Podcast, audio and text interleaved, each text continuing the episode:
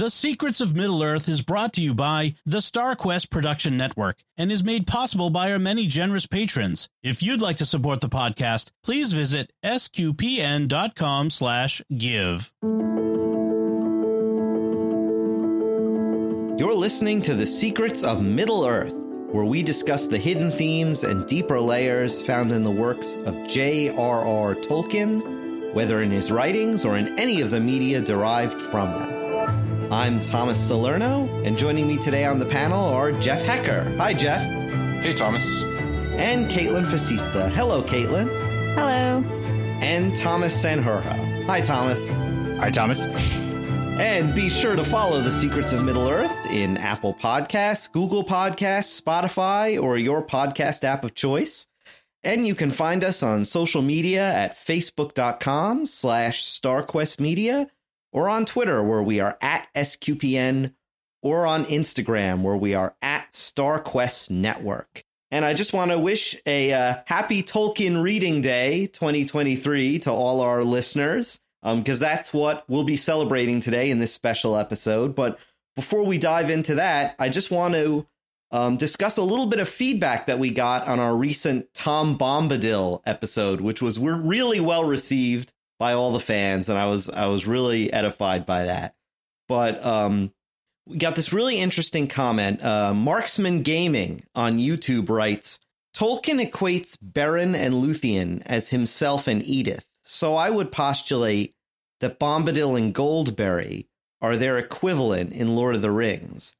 Tolkien is, of course, the eldest, as he also predates Middle Earth, and he is the creator or master who formed the world. When The Lord of the Rings was published, it looked as if there was no possibility of the Silmarillion ever being published. So perhaps to maintain the Beren Luthien love story, he puts in Bombadil to pay tribute to his love for Edith. What do you guys think of that that angle? I hadn't really thought of that before. I think I think Bombadil's an easy one to to peg as the um the creator right? The story, the story, the the, the writer stand-in. Um, like I, like I don't mind it at all. I think that's I think that's a great thought about Tolkien, but it tells you a lot about Tolkien and how he viewed himself as well. yeah, that's a cute that's a cute idea. I like it. Yeah, and I I, I agree as well. Uh, I don't have anything really profound to say in in response, but I think it's yeah, a very cool idea. Yeah, and of course, like you know, Tom Bombadil discussions could just like go out of control and take over the entire hour. But today's uh, today's celebration is of Tolkien Reading Day, and uh, if if you don't know what that is, um, Jeff, I think you have a little bit of information about this special Tolkien holiday for us. Yeah, uh, for sure. So Tolkien Reading Day is held on the 25th of March every year. The date of uh, this date is chosen because it was the date that Frodo destroyed the ring completing the quests and vanquishing Sauron. Um, and it's been organized since 2003 by the Tolkien Society. So this is actually, I guess, the 20th anniversary of it. Um, and it just encourages uh, there's fans to celebrate and promote the life of uh, J.R.R. Tolkien by reading some favorite passages. And uh, there's a different theme every year. I, I haven't looked up the past themes uh, to see what all they've been, but and I'm not sure if there has been a theme every year, but this year I think, as we've noted, is travel and adventure. Right. I think it's also interesting to note um, that not only is is it held on March the 25th, which in universe, of course, is the date where Frodo destroys the ring, but for us Catholics, it's also a notable date because it is the date of an important Marian feast of the feast of the Annunciation, in which you'll remember in the Gospels, um, the Archangel Gabriel appears to Mary in Nazareth and announces that she will be the mother of the Messiah. And of course, she proclaims her famous fiat, her yes, and that is how uh, our Lord Jesus Christ becomes incarnate in in this world. And it's uh, March the 25th is also traditionally held to be the date of the crucifixion, although Good Friday is technically a movable feast because Lent is in a different time frame every year, so Good Friday moves around. But the sort of traditional, you know, I, I hesitate to say legendary, but I mean I, I mean legendary in like in the best Tolkienian sense of that word. um, March the 25th is is often held to be the date of the crucifixion. So I I'm pretty sure that Tolkien did that deliberately. Had the date of the great eucatastrophe in his story be the same date as the great eucatastrophe in salvation history. What do you think, guys? I'm I'm pretty sure that was absolutely deliberate. Oh, definitely. For sure. Sounds good to me. Yeah. So uh, we've we've actually collected uh, some of our favorite Tolkien quotes, um, including those um, about travel and adventure to celebrate this Tolkien reading day, and and we just want to discuss like why these quotes are important to us and why we think they embody this this great theme because ad- adventure is one of like is I'm glad they picked this theme this year because it's one of my favorite things about Tolkien and and and about his writings that sense of adventure. So um, let's uh, let's go around the panel. Um, Jeff, uh, wh- why don't you start us off with uh, what what's your first passage that you want to highlight? Sure. Yeah. So I think this one starts us off well. It's actually from The Hobbit. Um, I don't have the Hobbit book in front of me, so I don't can't give you a page number or anything. But it's um, I believe when before when Gandalf is trying to recruit for uh, Bilbo, and he said Bilbo in response says, "We are plain quiet folk and have no use for adventures. Nasty, disturbing, uncomfortable things make you late for dinner." So I love that. Classic. Yes, so I think that's that's a good starting point for us because, uh, and and as I was kind of googling around with that quote, a lot of different churches and Christian faiths have used that as kind of like a, a basis for a sermon, um, which I just thought was kind of a neat tie-in. But it just, I, the Hobbit, just love that um, how Bill, as we see, Bilbo starts out with just he's very comfortable in his life, doesn't want to, you know, leave his his tea time and his uh, his mother's cozies and, and everything else in his and I mean he's got a nice house so it's uh it's a nice place to hang out but um Gandalf you know calls him into his adventure just like um you know in our faith we're called to our adventure of our whatever our life and vocation is but yeah it's just I, I definitely feel that way myself sometimes. I'm like ah, I got to go do this thing or you know I'm I'm relaxing and my kids need something or whatever the case may be so um, just I love that as just a starting point and how he's he goes from this you know kind of crotchety crotchety young man to a adventurous old man because he's he has adventures for the rest of his life. Like he, I Right. believe he walks to Rivendell by himself after he leaves his birthday party in in uh, Fellowship, um, and he hangs out at Rivendell for a while. But then he, um, you know, and then he goes obviously to the to the Grey Havens in the end. So um, yeah, he's so he goes from just the and of course just his main adventure of going to Erebor. So, um, but he leaves his nice, comfortable place and his nice dinners and everything, and goes on the road. So, um, yeah, I just thought that was a kind of a funny quote as kind of a starting point for this theme. Yeah, Bilbo's kind of the quintessential Tolkien adventurer, right? Like if I had to associate any character with just the pure idea of adventure, it would be Bilbo. And I think that's kind of what makes him one of my favorites. Yeah, he grows into his own over the course of that adventure. Yeah. Like that's the really cool part of it because it starts from that place of not wanting to go, and then once he's gone, that is who he is. He just travels that road. Yeah, and I just I know I know we like we like to to just joke about the Hobbit films, but I do like in the uh, in the first one where he goes he's he says he's not going and then he just starts running down the road and they're like, Where are you going, Mr. Bilbo? I'm going on an adventure. And just Yeah. it's a great great gif. I use it all the time. great moment, I don't know how many times I've used that GIF. but so he's yeah it's because he's by nature he's he's a little more curious than most hobbits and gandalf kind of reminds him of that that he was you know in your youth you were you were curious and and enjoyed the adventure and you've kind of become this kind of crotchety guy so um but yeah Yeah, I just love how um how awkward that scene is where everyone's coming over his house, all the dwarves and Gandalf, and Bilbo just like doesn't know what to do. He's so just like, oh, oh, he's like freaking out. He's like, I'm just like, th- th- he would have been the la- the the last person the dwarves would have expected Gandalf to pick is this this guy. Mhm. What do they call him? That little fellow bobbing on the mat, and it's just like. But yeah, he like you said, Thomas. He he grows into the role. which Mhm. is just which is just so great, you know. And and by the end of his journey, uh, by by by the end of his journey to Erebor, he's like a full fledged adventurer, and then by the end of his life, he's kind of looking back on his life and saying, I, I can't really do this anymore, which is kind of bittersweet, but it's it's it's a good arc for his character. Absolutely. So what what about you, Thomas? What's your first quote? All right, so I'm gonna start with uh, the beginning of Frodo's adventure. I think that's that's where I'll go to. Uh, it's shortly after the party. Well, it's, it's not shortly after the party. Shortly after the party in the book. So it's in the the second chapter of the Fellowship of the Ring, and Gandalf has gone away and come back and gone away and come back uh, to the Shire, and finally, uh, the story of the ring is unfolding before Frodo, and Frodo asks, "How on earth did it come to me?" And Gandalf's response and the back and forth that they have is very good. And so Gandalf says, "Ah," said Gandalf, "that is a very long story. The beginnings lie back in the Black Years, which only the lore masters now remember. If I were to tell you all that tale, we should be sitting here when spring had passed into winter. But last I told you of Sauron the Great, the Dark Lord, the rumors that you have heard are true.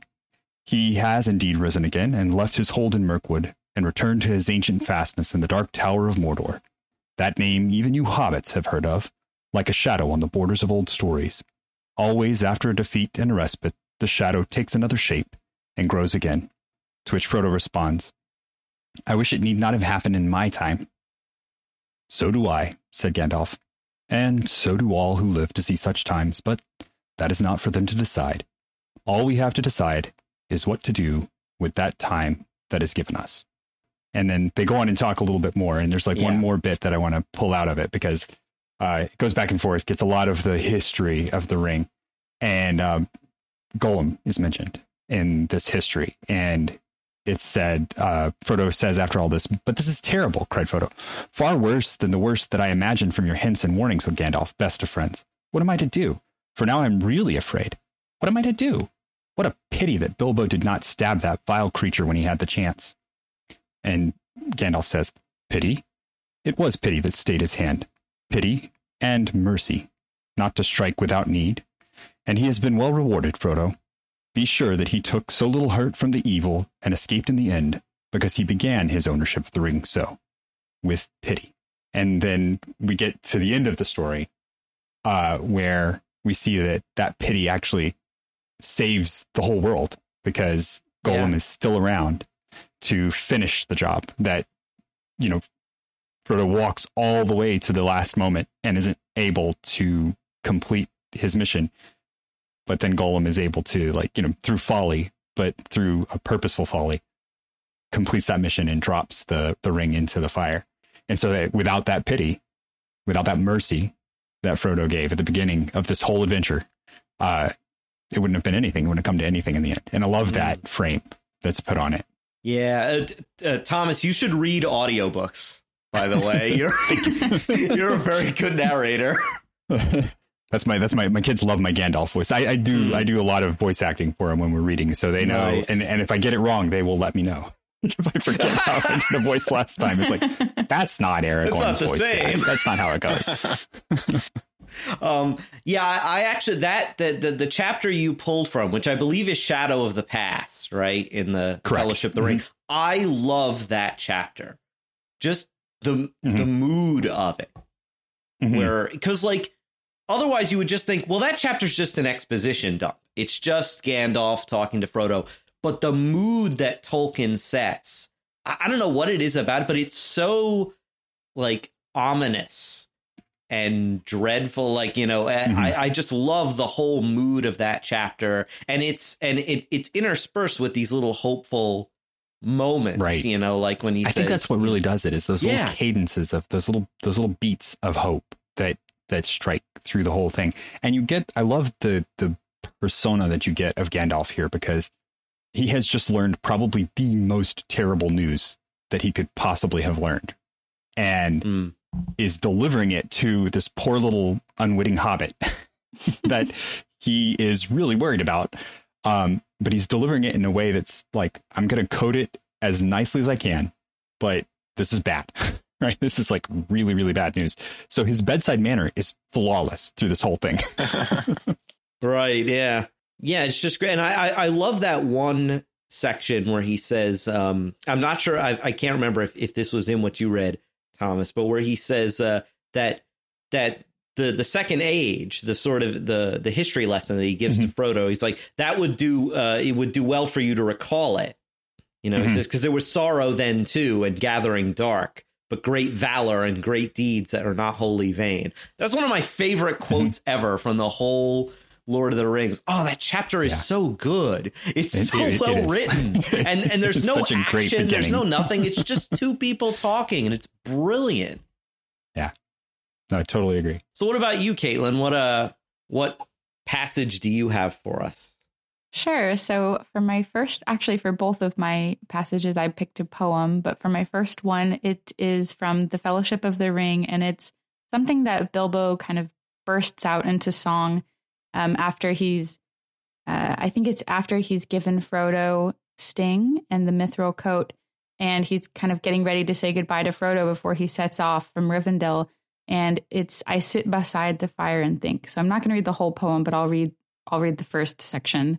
Um, I sit beside the fire and think of all that I have seen, of meadow flowers and butterflies and summers that have been.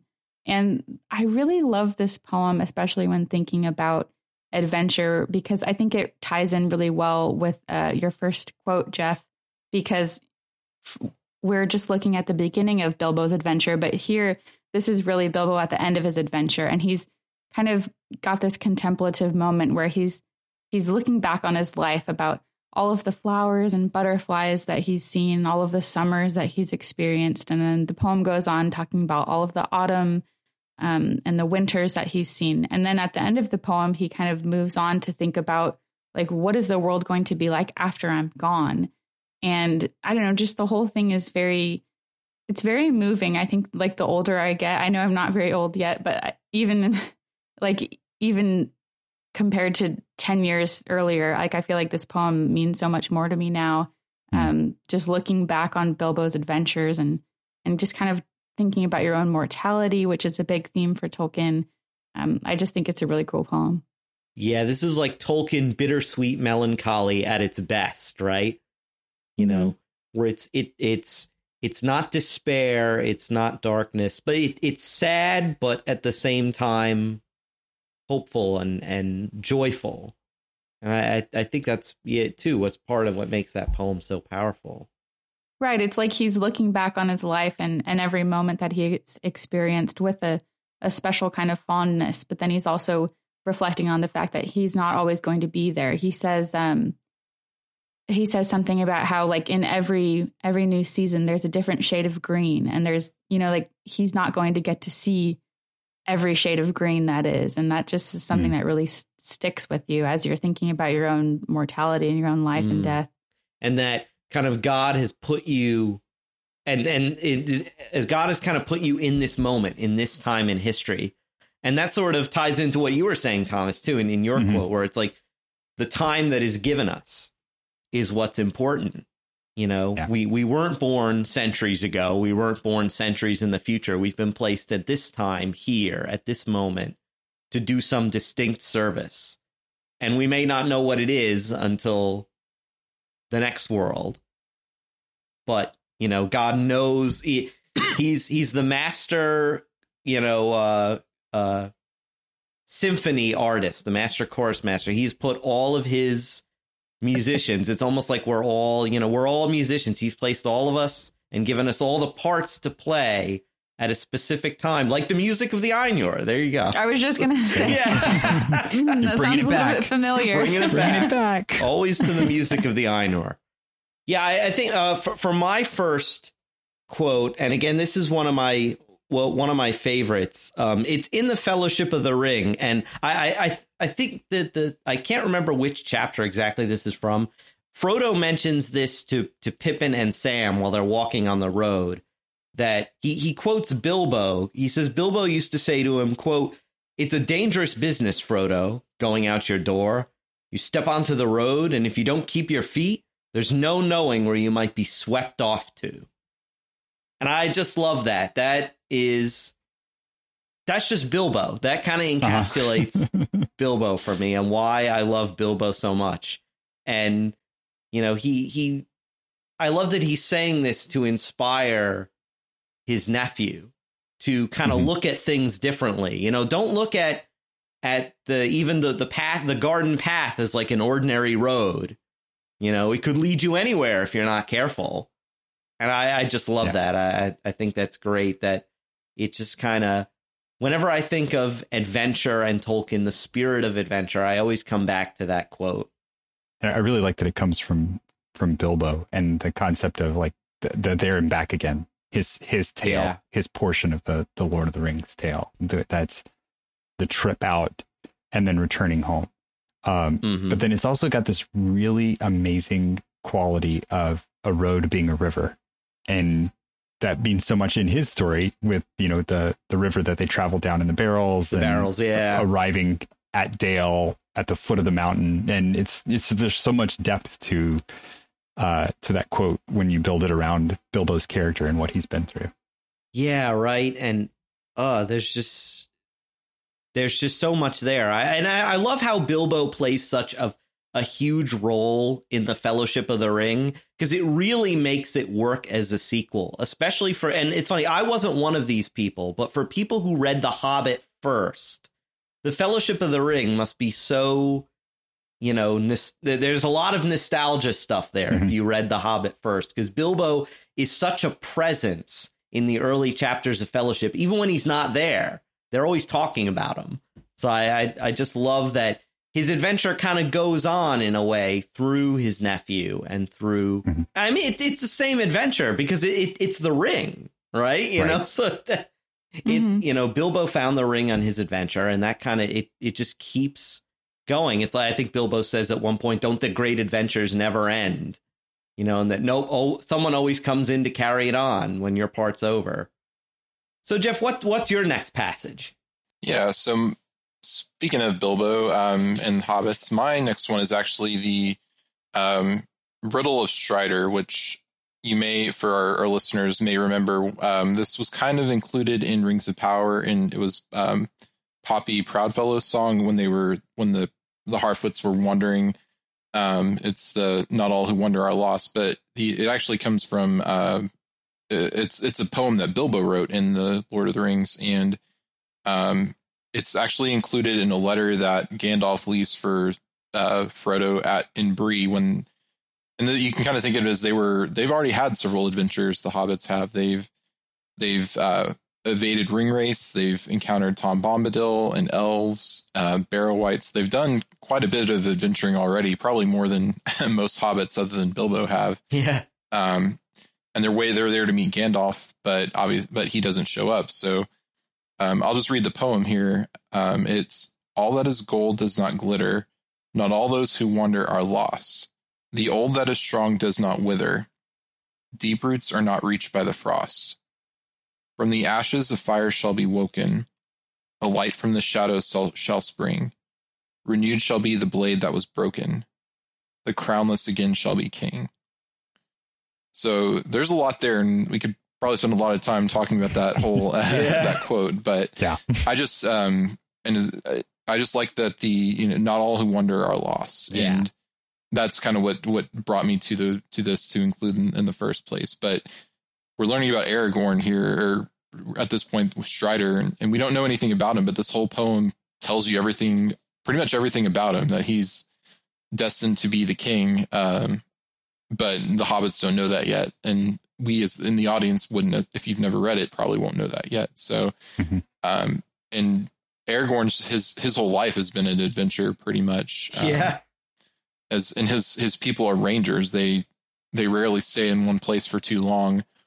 Um, and even if they're they do stay in a place, they're kind of still adventuring. Um, so I just really, yeah, I, and I like that it was included in Rings of Power, and it was kind of a nice um, kind of tied into the the actual canon of the of the mm-hmm. books. But um, and you and even thinking about it uh, to tie it into our faith, it's by the time we're recording this, we're we're almost to Ash Wednesday and, and the start of Lent. So um, by the time you're hearing this, we'll be in the middle of Lent and close to the end. But it's kind of the um, you know, there's the ashes there that the the ashes we we come from ashes and we're we're saying we we shall return to them, but it's also Lent stirs a fire within us. It's kind of Mhm. where we're kind of burning, you know, after especially after Advent, um, and we're kind of getting into the ordinary time and kind of may things kind of settle down, but then Lent kind of starts and it's like stirring up the, you know, we we may start to get a little like, okay, we're back to normal, and then all of a sudden it's it's Lent and we're we're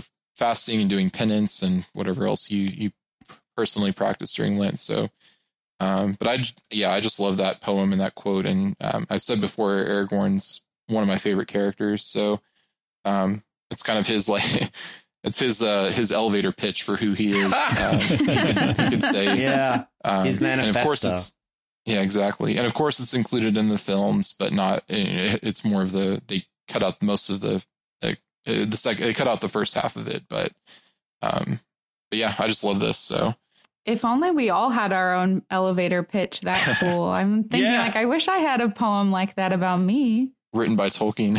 Right. I'm sure there's an there's an AI out there that we can use to, Yeah. Oh my god. to write our write our pitch. That's right.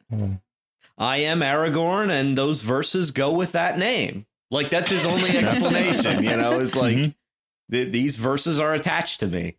Yeah, it's like yeah, I love how he. Yeah, he's like a full time adventurer essentially. Mhm. You know, he he's the adventurer almost. Like Bilbo's like a, a part time adventurer. Aragorn lives it every Right. single day. Well, and you can see that later on when the when the hobbits have been following him for a little bit. They're like, you know, oh haha Strider, pretty soon we're going to be as dirty and stinky as you. And then he's like, it would take you an extremely long time to get as dirty and stinky as me. Right. It just kind of illustrates how much of a full time adventurer he really is. Mhm. Yeah, and I, lo- love how they get like confidence in him later, and they they they just know that Strider can just do stuff. He can like do the unimaginable. Like one of my favorite little moments in the trilogy is in Return of the King when Aragorn goes to the Houses of Healing. And he walks in, and Pippin's there, and Pippin's like, Strider, I knew it was you in the black ships. How did you do it? And it's just like, he's just, you know, he just knew Aragorn would pull through somehow. You know, somehow, mm-hmm. some way, Aragorn would make things work. And I just love that confidence he has in his friend. They're the the hobbits are such great such great characters. Yeah. I think they're they're very much us throughout the whole book, right? It's like Mhm. just that's the way we react to all this stuff too. right. Even his name, Strider. You know, Mhm. he, he's wa- he's he's traveling. He's always traveling, and he even makes that his like the the name of his royal house. Mhm. Once he becomes king, which is just the best Yeah. thing ever. I just love that. He, he knows what was good. Yeah. So I'm going to come back to Aragorn. That's going to be. I, I'm I'm going to end on a high note, and in the middle here, I wanted to do one that um I really feel like encapsulates kind of Sam's character. And uh, the the the thing I like about Sam's character is Sam is the pragmatist, right? He's the one that's he's there because he's working with Frodo. He's there because somebody has to be there. Uh, he- he's that person that just took up the mantle because he had to do it and this this passage is kind of it's just a mundane passage. It's really like it, it's in there in the middle of things but it's at the deepest darkest part of their journey. And it shows so much of sam's character and and who he is but then also it really gives you a feel that this was a this was a story written by a man who had experienced darkness who had had really like delved into the dark and had been there many many years later um, uh, Tim O'Brien wrote a, a book called the, the Things They Carried, which is a fantastic book about uh, the Vietnam War and kind of soldiers and th- not only the, the physical things that they carried with them, but the burdens of, you know, the trauma and the, the stress and all of the things that they dealt with. And you really feel that here because this is in the midst of Mordor.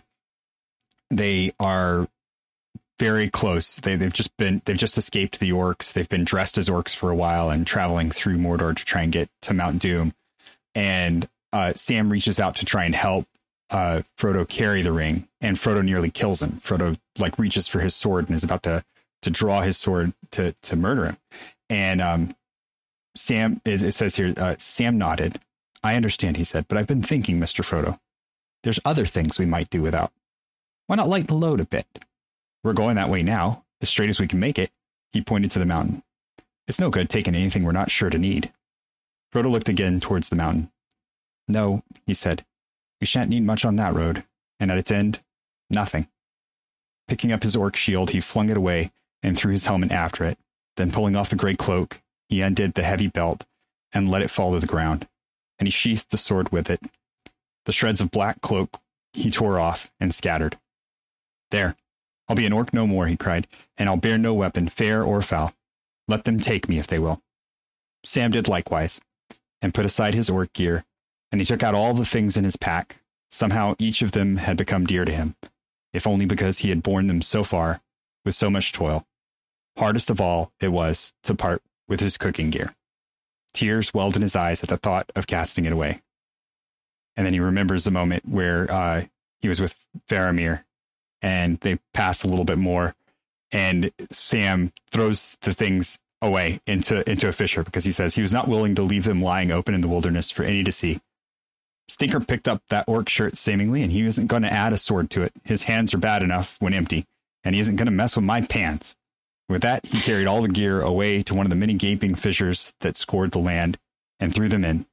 The clatter of his precious pans as they fell down into the dark was like a death knell to his heart. And that's just, that's like Sam in, mm. in a nutshell. and I, I, really love that. And, and if anybody who's ever done any hiking or had to carry gear, like everything becomes very precious to you over that, over that time that you're, that you're walking with it. And so to have to make a decision to leave something is very hard. And as, as a hobbit, the cooking gear has got to be like just the absolute worst. Uh, and so you, you see here that like Sam is willing to give it up to complete the mission. Like that's how in he is, is that he's willing to to go that last mile knowing that, you know, without cooking gear, they're not going to make it back out. That this is it.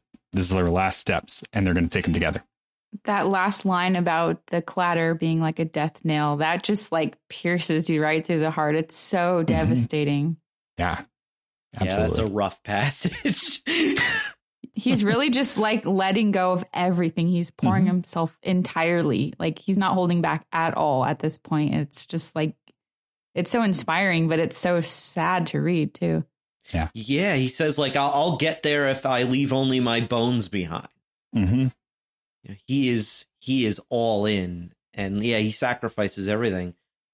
And yeah, and like you you, you got to think that in the back of his mind, he's like like many writers of his generation is kind of dealing with the trauma of the First World War, right? And what you go through with comrades in like an unspeakably terrible, awful situation. Yeah. And and you feel that here. You feel all of that darkness uh, weighing down on him. That's why that's why it means so much when they get to the end. And and like this is, I would say that the climax of this book, I, I didn't even realize it until I was like sitting here, you know, like looking for these passages. The climax of this book is right at the end. Like there is not much closure after the after the ring is dropped into Mount Doom. There's there's one chapter basically, and it's not even a very long chapter at that. Right after that moment, so uh, it gets really, really dark right before it lets up at the end. And and this is that moment where everything's just crushing down around them. Mm. And uh so good because you really do feel it. And it's it's such a stupid mundane thing, but it you you feel the meaning of it. You feel the weight of it. This is a really good um, chapter to read during Lent too. If you can't mm. read all of the Lord of the Rings during Lent, like read this chapter. Right. Yeah. And I was trying to find it in my copy of I have Return of the King right here. Um, at some point, I, I, can't remember if it's before or after this this part, but there at some point though, um, they look up. It's nighttime in Mordor, and which is mostly covered by smoke and ash from Mount Doom. And but at one point they look up and they see the star Eärendil, which, um, mm-hmm. as we've just uh, if you we've discussed both from Rings and Power and otherwise that it's the he Eärendil was the one who brought the Valar to come save save the world uh, or come request the aid of the Valar. But it's just, just, even with this darkness and that that quote you have, it's they still see that hope and, and that kind of that guiding mm-hmm. star of that adventure. So I just that while you were talking about that, that made me think of that. Yeah, yeah, definitely. And that's the Mount Doom chapter. Is I, I Okay. quote it, but that's Okay, that's where it is. It's in the Mount Doom chapter, and I think I think that Okay. part isn't. It's either in there or, or maybe just before that in the Land of Shadow, because I think that's what keeps them going after they've gotten the orc clothes and having to hide through things as they're going. But yeah, both of those, yeah, very very intense moments, and yeah, you get that. Kaitlyn, you're right that that feel of Lent is very prevalent throughout those chapters. Uh, uh, Kaitlyn, I, I think your next passage is also in the Mordor section, right? Yeah, these two tie in really well together. This is my, I, I only had two passages, but I think they're good. Um, so my second one is also a poem. And this poem is sung by Sam as he finds himself unable to find Frodo. So Frodo's been been captured and he's been taken into this tower and Sam is climbing all these steps and he gets to the top of the steps and like there's nothing there and he's just at a complete loss like without any hope. And so he just like he can't find Frodo. There's there's no possible way that he could be anywhere. Um, and so he he kind of just like sits down and is having this really really rough moment. Um, but then he starts to sing this song, and um, it's not that long, so I guess I'll read the whole thing. In western lands beneath the sun, the flowers may rise in spring, the trees may bud, the waters run, the merry finches sing.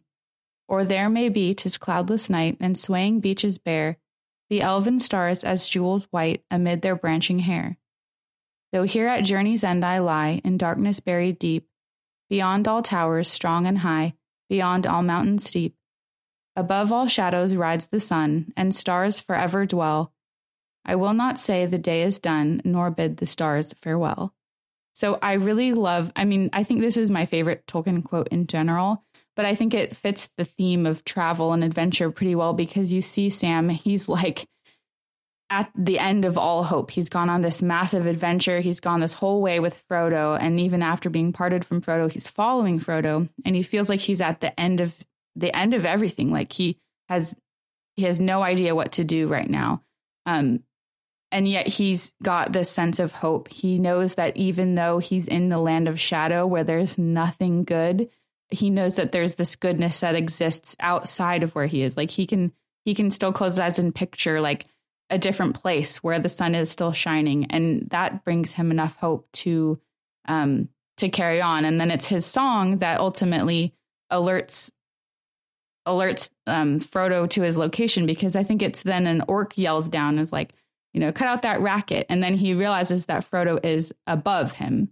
And so that's how he figures out where Frodo is. So it's like this song that he's singing in utter hopelessness that brings about his hope. And it's just, it's just so overwhelming. I don't know. I, it's one of my favorite quotes.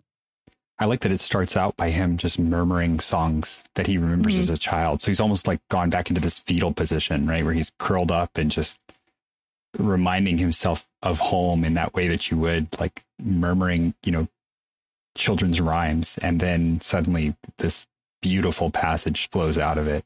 Right. And it like builds as he's becoming more strengthened with this hope that's coming from his song. And it's ultimately what helps him out in the end.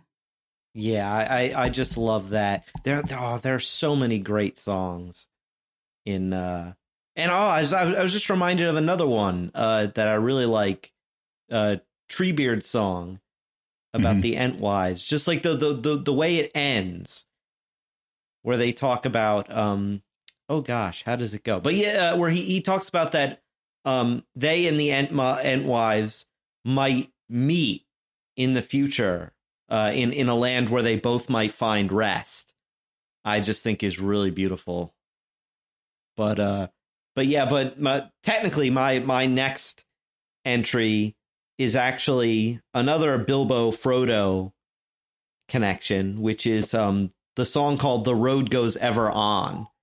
Um, and there's a, a version that Bilbo sings, and there's a version that Frodo sings. Um, uh, it, it it's kind of a long song. There are a lot of stanzas, but I want to highlight two standa, stanzas in in particular. Um, one is when uh, Bilbo has has just given up the ring with Gandalf's help, and he's going to leave the party, and he realizes he's you know he's he's going on his last adventure. He's he's he's going with the dwarves to Rivendell, and he sings. The road goes ever on and on, down from the door where it began. Now far ahead the road is gone, and I must follow if I can, pursuing it with eager feet until it joins some larger way, where many paths and errands meet, and whither then I cannot say. And then later in Return of the King, Frodo sings a version of this song as he's sort of contemplating his future trip to Valinor. And he he he modifies the song a little bit. He sings, Still round the corner there may wait a new road or a secret gate. And though I oft have passed them by, a day will come at last when I shall take the hidden paths that run west of the moon, east of the sun. And I oh, I just love both of these. They're they're so beautiful, and again, they just they to to me they just exemplify that kind of spirit of high adventure that I really really love in fantasy stories, and I wish we got Mhm. more of these days because now a, a lot of them are kind of focused on like on character stuff and kind of like you know violence and warfare and stuff is what is emphasized these days and i kind of miss the high adventure hmm stuff Mhm. and and the the road goes ever on is I, I think exemplifies that spirit of kind of Mhm. tolkienian adventure a lot of finding the way. That's I I I think Yeah. that's one of the beautiful parts about it is that there's there's so many opportunities where they are stuck in their past. Uh, you know, they're they're lost. They're I mean, they're they're never really lost, but they're always going somewhere and something is keeping them from continuing. And so they have to find another way. yeah And that, that's life, you know, it's like that's just the way it is. Yeah. You know, you've got this path all laid out for you. You've got this plan of what you're going to do, but it's never that easy. no and and and you you, you don't even have to know the way forward Mhm. really a lot of times you don't you just have to kind of put one foot in front of the other and see where the road Right. takes you which is kind of what what this song is about you know and, and whither then i cannot say.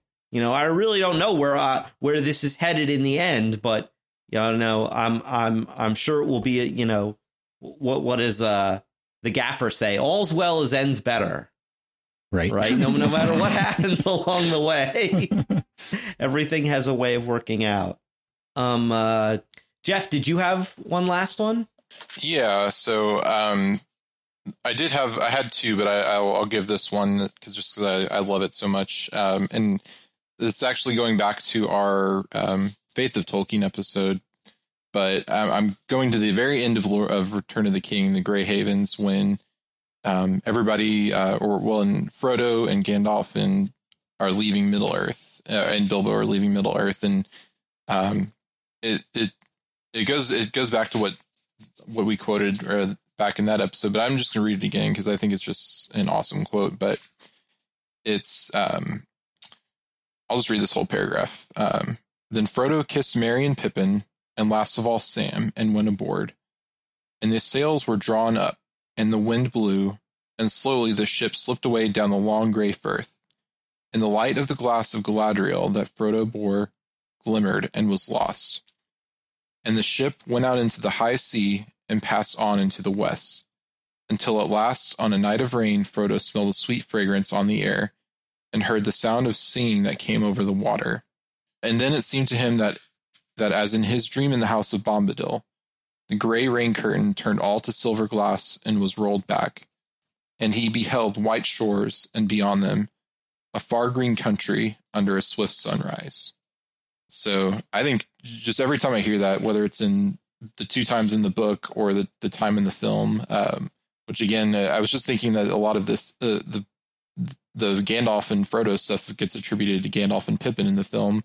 yeah Um, I think the first one Thomas uh, Sanjurjo read was was attributed to Pippin in the film, but um, but yeah, I just love that quote, and it's it's the end of an adventure for some, um, for obviously for for Frodo and Bilbo and and Gandalf leaving the shores of of this Middle Earth, um, and going to experience something in Valinor that no that very few mortals and uh, can will ever experience.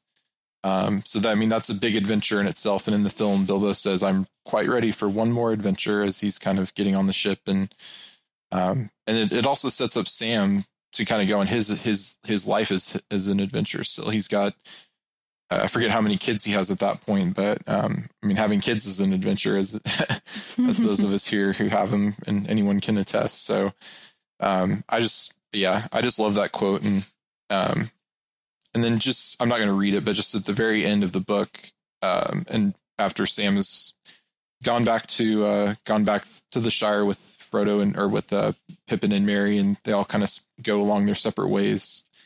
And then his last, the last line of Lord of the Rings is, "Well, I'm back," he said, and that just ties into the whole "there and back again."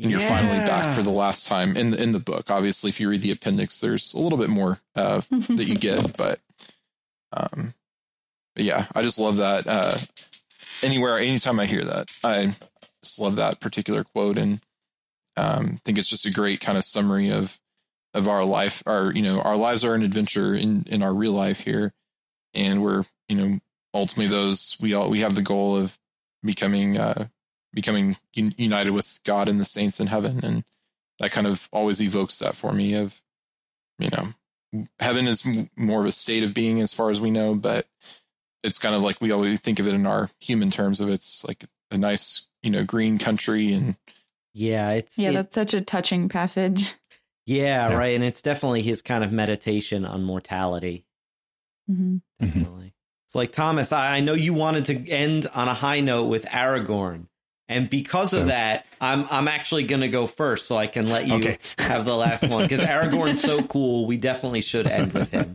for Sounds sure good.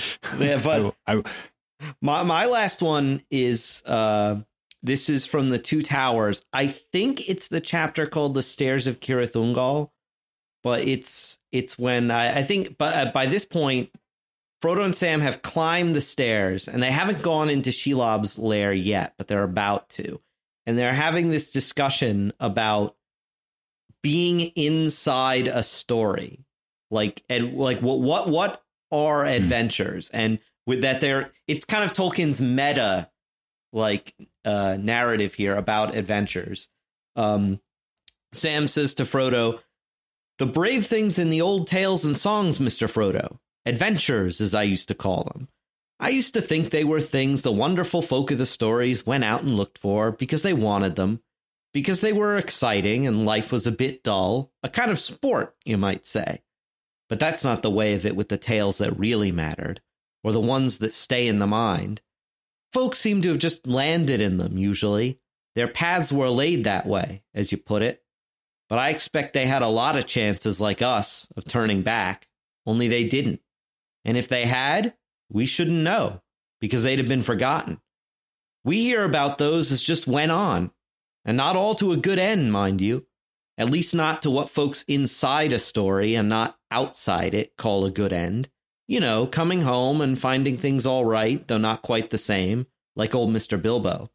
But those aren't always the best tale tales to hear, though they might be the best tales to get landed in.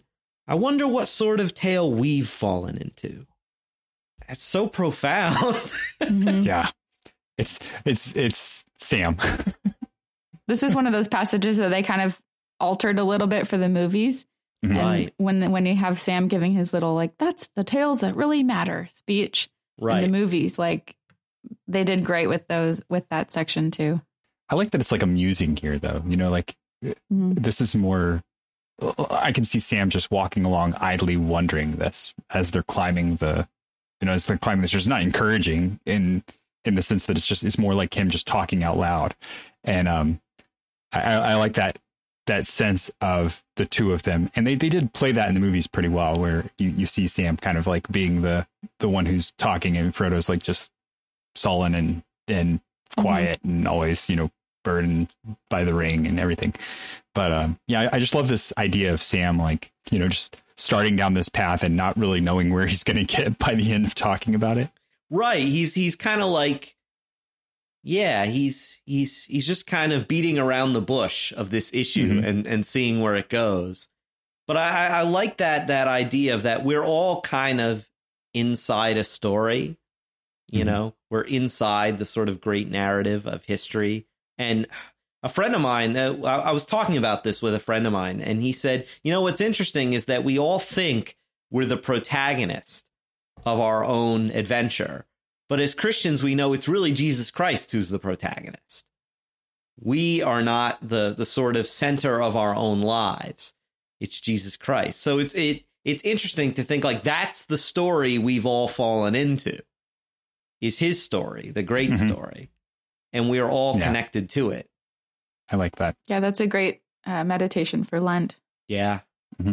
Okay, so I'm going to bring us back out of it. I'm going to end on the high note here. Yeah. Aragorn. Let's Take go. a deep breath. So, uh, this is I I can't really ever let a, pat, a, a, a time pass where I'm talking about quotes from the book where I don't get to this one because this one to me is the most touching uh, moment uh, of Aragorn in the books, and this is um it's in the Riders of Rohan uh, chapter in the Two Towers, and it's the moment where they've just met Eomer. So uh, Eomer and his crew have have come up and and uh, wrapped around uh, Gimli, Legolas, and uh, Aragorn as they're searching for Merry and Pippin, and leveled their spears at them. And there's a lot of suspicion going back and forth between them. And so then there's a lot of you know who's who and, and everything. And there's a really great moment where Aragorn like owns himself and like you know flaps his cape, his cloak open and shows the the sword and you know tells them who he is. And Gimli and Legolas are both like, "Whoa, he's never been like this before." Like this is a- they actually see him in like kind of a regal He's light. flexing a little bit. Yeah. exactly. And, and so uh, it's and it's a great moment, but even later than that, there's like this really beautiful moment where Eomer kind of pulls him aside and starts talking with him more directly and saying, like, look, I know, you know, I, I trust who you are, but there's there's some stuff going on and I can't really get into all of it right now. But you know, there's this and then Aragorn is asking him about, you know, what his opinion is about what's happened. And um and he says, Then what do you think has become of them? Asking about Merry and Pippin. And Eomer says, I do not know. They may have been slain or burned among the orcs, but that you will say uh, cannot be, and I do not fear it. I can only think that they were carried off into the forest before the battle, even before you encircled your foes, maybe. Can you swear that none escaped your net in such a way? And Eomer says, I would swear that no orc escaped after we sighted them, said Eomer. We reached the forest eaves before them, and if that any living thing broke through our ring, then it was no orc and had some elvish power. And Aragorn replies, Our friends were tired even as we are, said Aragorn, and you passed us by under the full light of day. Oh, I had forgotten that, said Eomer. It's hard to be sure of anything among so many marvels. The world is all grown strange. Elf and dwarf in company walk in our daily fields, and folk speak with the Lady of the Wood and yet live. And the sword comes back to a war that was broken in the long ages ere the fathers of our fathers rode into the mark. How shall a man judge what to do in such times? As he ever has judged, said Aragorn. Good and ill have not changed since yesteryear, nor are they one thing among elves and dwarves, and another among men. It is a man's part to discern them, as much in the golden wood as in his own house. And that to me is like Aragorn in a nutshell, right? It's like good and evil don't change. There's the, Mhm. there's nothing new to it. Things may, you know, there may be crazy circumstances, but what's right and what's wrong are always what's right and what's wrong. And no matter where you are on your adventure, either, whether you're in the Golden Wood or back in your own house, Mhm. it's the same standards for for for judging what to do in any particular circumstance, right and wrong. You know. So that's my favorite. It, it's very tangentially adventure quote, but Ah, I couldn't let a chance pass No, to, talk, yeah. to, to, to read that one. we need a, a life advice from Aragorn book. You know, like Right. that'd right. Like a newspaper column. yeah. oh my goodness. How, Yeah. how, what, what should a man do in times such as these? Well, Dear Strider. Dear Strider, yeah. uh, I love it. So yeah, I, I hope that we've uh we've convinced everyone who who may be a kind of like movie only people to actually pick up uh, a Tolkien book and read it for this Tolkien reading day. I hope us picking out these passages has have encouraged you because yeah, the, the the the trilogy can be kind of daunting. The Silmarillion is considered especially daunting. But uh, I, in in fact, I, I just thought of this as we were discussing. Um, it'd be interesting. What would what would each of you kind of say to someone who's who's thinking about picking up and reading a Tolkien book, but hasn't yet? Do you have any suggestions or like you know, or encouragement for why they should pick up one of the books and read if if they've seen the movies or the Rings of Power or something like that? I'm going to make a very pragmatic suggestion first. Do not respect the chapters, but the breaks that are presented therein. so you're, you're going to find lots of little like paragraph breaks where the story will kind of come to a natural pause and you can stop, put it down, walk away from it, come back to it later. because if you say, I'm just going to read one chapter tonight, you're you're in for a very long night. I'm going to read the Council of Elrond. And it's like this huge chapter. Oh no. So that would be my advice, just in a, in a very blanket, like very pragmatic advice there for that one. Yeah, I would say some, and I was going to, before you brought this up, Thomas, I was going to mention some people on the Discord were saying that they've started listening to the audiobooks uh, Yes. for this. So if reading, if you're, if you're not much of a reader, or even if you are, and Tolkien, in his, obviously the language is maybe a little more dense at times than modern, you know, our modern fantasy that we see uh, nowadays. Um, and if you think audiobooks might be your thing, check those out. Um, I, I've, I will eventually listen to the, um, Andy Serkis readings of them, but um, those are on my list to do eventually. But I, I think that's a great way, and I, I, think also I think we discussed that he's the Silmarillion is coming out uh, an audiobook version re- read by Andy Serkis, and so um, especially if you you may have read Lord of the Rings or The Hobbit, but you haven't read the Silmarillion yet, um, mm-hmm.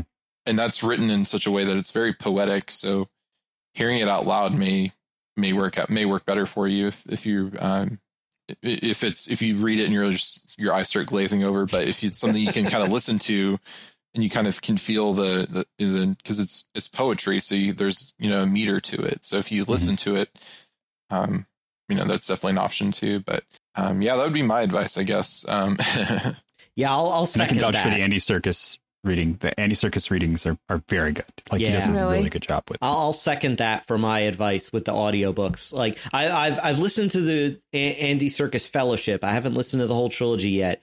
I usually listen to the Rob Inglis one because those are the ones I've mm-hmm. listened to since I was thirteen over and over and over again. so like I'm I'm so used to his voice, and he has a good singing voice. So he he he you know he and there's a lot of singing.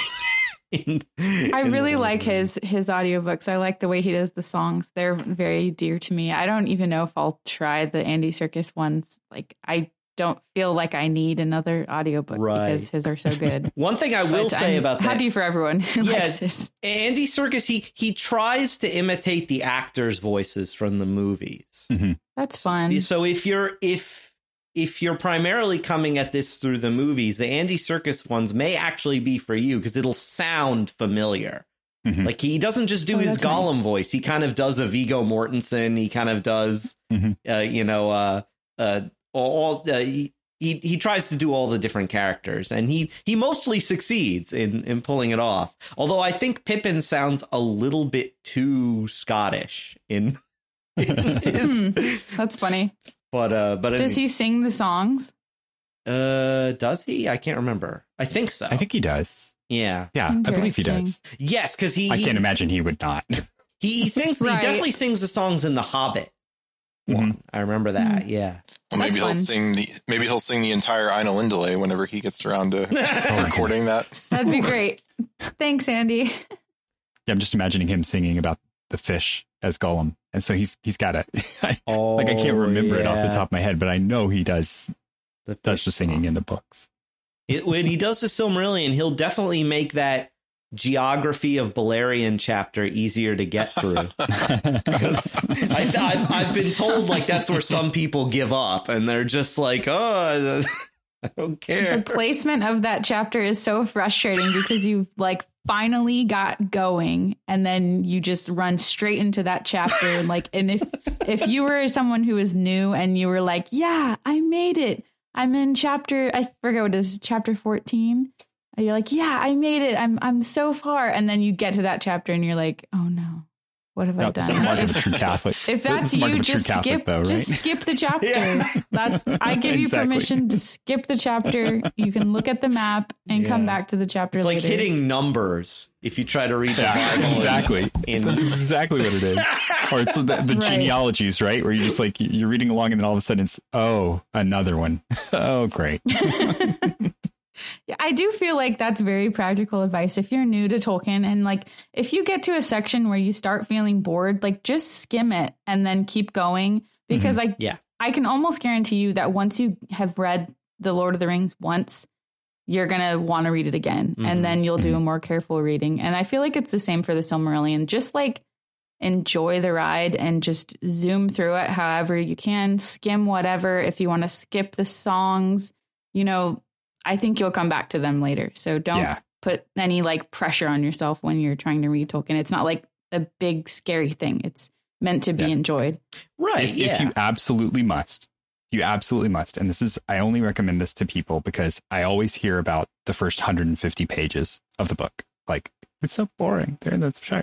So if you absolutely must, starting at the sign of the prancing pony, you're actually not missing terribly much of the story. So if you read through the first chapter, which is the, you know, the birthday party and the, and the ring essentially, and then the shadows of the past, skipping three's company is probably not going to kill you. You're going to miss Bombadil and the Barrow Downs, which are which are good for lore building, but essentially reading through the Shadows of the Past and then skipping to um, the the prince the prancing pony, you're probably good. You're probably Yeah. okay. I'm just gonna just gonna throw that out there.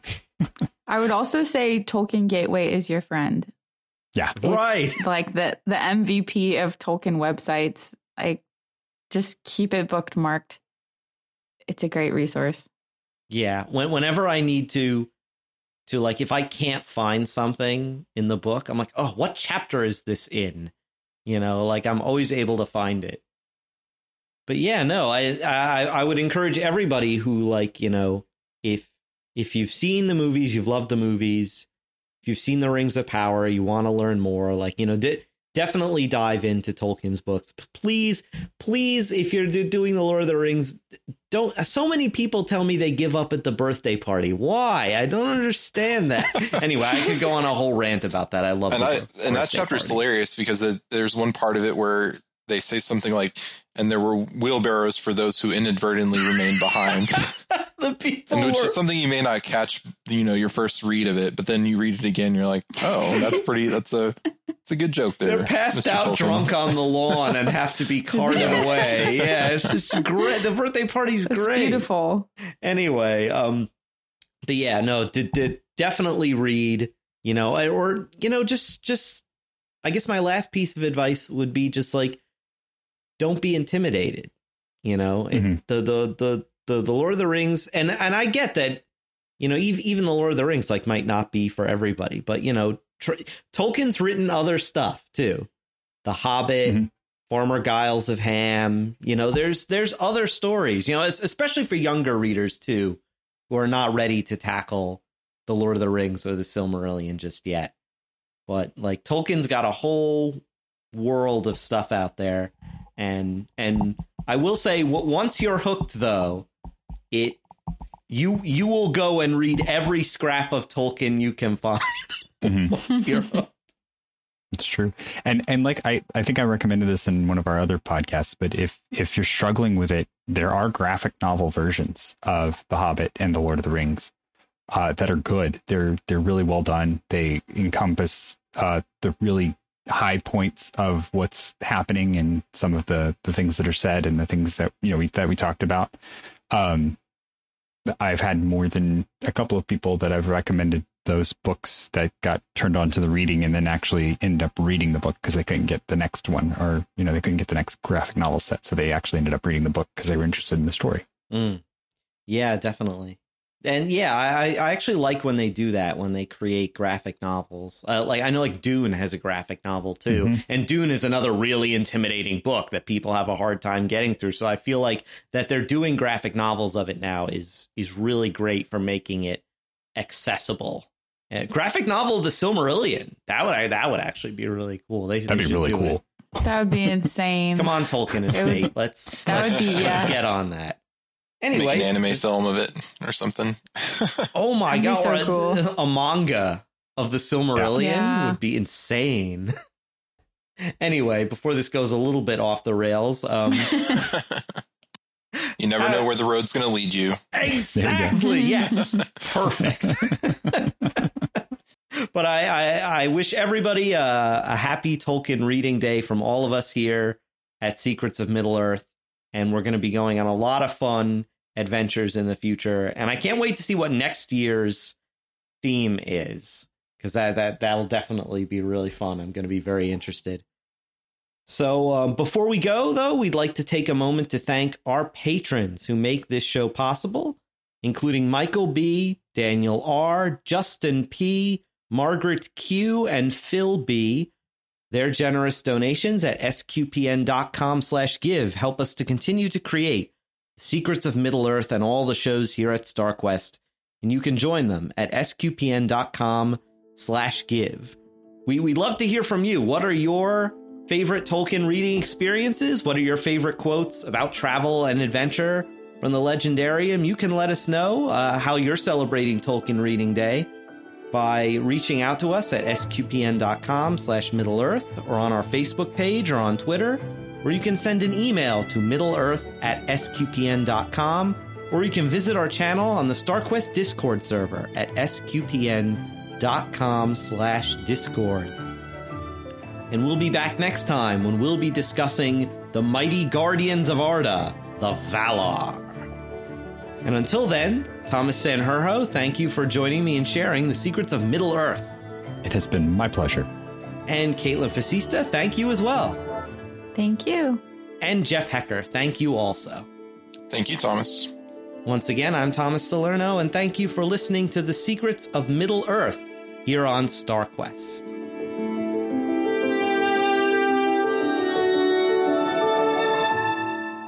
Here's another show on the StarQuest network you're sure to enjoy The Secrets of Doctor Who.